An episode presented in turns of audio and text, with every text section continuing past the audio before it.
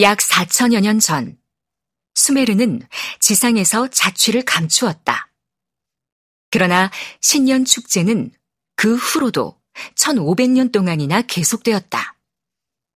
수메르의 계승자는 샘족이었다.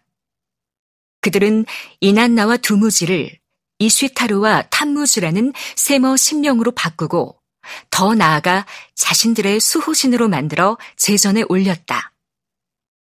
그때의 축제 이름은 수메르어 아키티가 아니라 세머 아키투였다. 2500년 전 무렵 이란 남부에서 발흥한 페르시아의 키루스 2세가 바빌론의 무혈로 입성하자 신바빌로니아 제국은 멸망했다.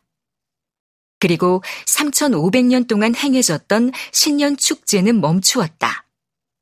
그러나 잠시뿐이었다. 수메르 만신전은 이미 널리 퍼져 있었다. 메소포타미아 전역, 이집트와 그리스를 포함한 지중해 주변의 문명권, 페르시아만과 아라비아해를 건너 저 멀리 인더스강 유역까지 달려가 있었다. 수메르와 수메르의 후임자 아카드, 그들의 후임자였던 고 바빌로니아와 고 아시리아, 그리고 다시 최후대의 바빌로니아와 아시리아 제국에 의해서였다. 실상 축제는 멈추지 않았다. 성스러운 제의는 계속되었다. 이난나와 두무지의 신성은 합쳐졌다. 거기에다 지혜의 신왕 엔키와 태양의 신 우투의 신성까지 더해져서 연방으로 혼용되었다. 신들은 죽었다가 사흘 만에 부활하여 이집트의 오시리스가 되었고, 페르시아의 미트라가 되었고, 그리스의 디오니소스가 되었고, 소아시아의 아티스가 되었고, 시리아의 아도니스가 되었고, 로마의 바쿠스가 되었다.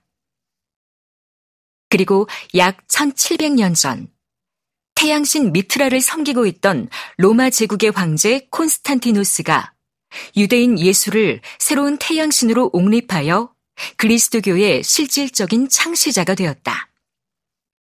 곧이어 로마 교회는 수메르의 신년 축제와 제의로부터 시작된 고대 태양신들의 탄생을 축하하는 제전을 그리스도교의 크리스마스와 부활절로 바꾸어 놓았다. 그로부터 만신전은 존재하지 않았다. 세상은 한 남신의 천국으로 변했고 유일신의 지배지가 되고 말았다.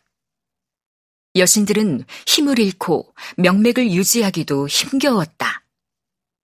그들의 위상은 땅에 떨어졌고 여성의 삶은 빛을 잃었으며 똑똑한 여성은 마녀로 몰려 화형당했다. 수메르의 이난나를 기억하는 사람은 없었다. 이난나는 그리스의 아프로디테였고 아테나였고 헤라였다. 로마의 베누스였고 미네르바였고 주노였다. 이탈리아 북부 에트로리아의 우니와 투란이었다. 그녀는 이집트의 이시스와 하토르였으며 셈족의 이르니니, 아스타르투, 이샤라, 아나트였다. 가나안의 아스타르테였고 히브리의 아스타로시였고 우가리트의 아티라트였다. 또한 아라비아의 알라트, 아타르 사마인, 후르리의 샤우슈카였다. 그리고 아카드의 이쉬타르였다. 그랬지만 이난나는 인간의 무의식 속에서조차 깨끗이 지워진 듯 보였다. 인류 문명의 모체 수메르가 캐캐 묵은 먼지로 뒤덮여 있던 베일을 벗어던졌다. 최초의 수메르 신들이 긴 잠에서 깨어나 기지개를 활짝 켰다. 안, 엔키, 엔닐, 난나, 우투 같은 남신들과 함께 시원의 여신 남마도 되살아났고 창조의 모신 닌후로상도 되살아났으며 땅의 여신 키도 되살아났고 저승의 여왕 에레쉬키갈도 되살아났고 이난 나도 되살아났다. 그랬다. 이 세상에 존재해왔던 수많은 신의 조상신들이 모조리 되살아났다. 3,600이나 되는 신들은 다시금 만신전의 문을 열어 젖히고 신명을 내렸다. 그리고 유일무이했던 한 남신은 물러갔다.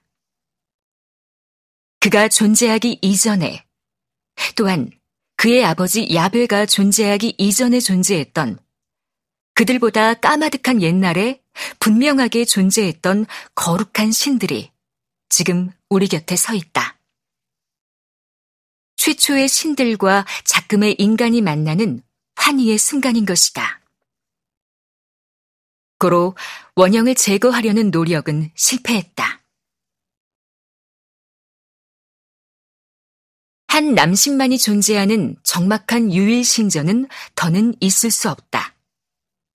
아울러 그 신에 대한 두려움도, 성전도, 인간의 아름답고 자유로운 영혼에 대한 압박도, 마녀 사냥도, 여신에 대한 경멸이나 무시도, 여성에 대한 추접스러운 차별도 정말이지 더는 있을 수 없다.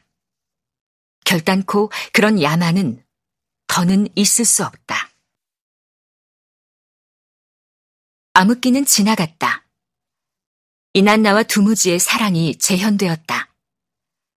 둘로부터 시작된 최초의 축제와 성스러운 제의는 고귀한 주님의 땅 수메르와 함께 온전히 부활했다. 그리고 여기 최초의 사랑이 있다.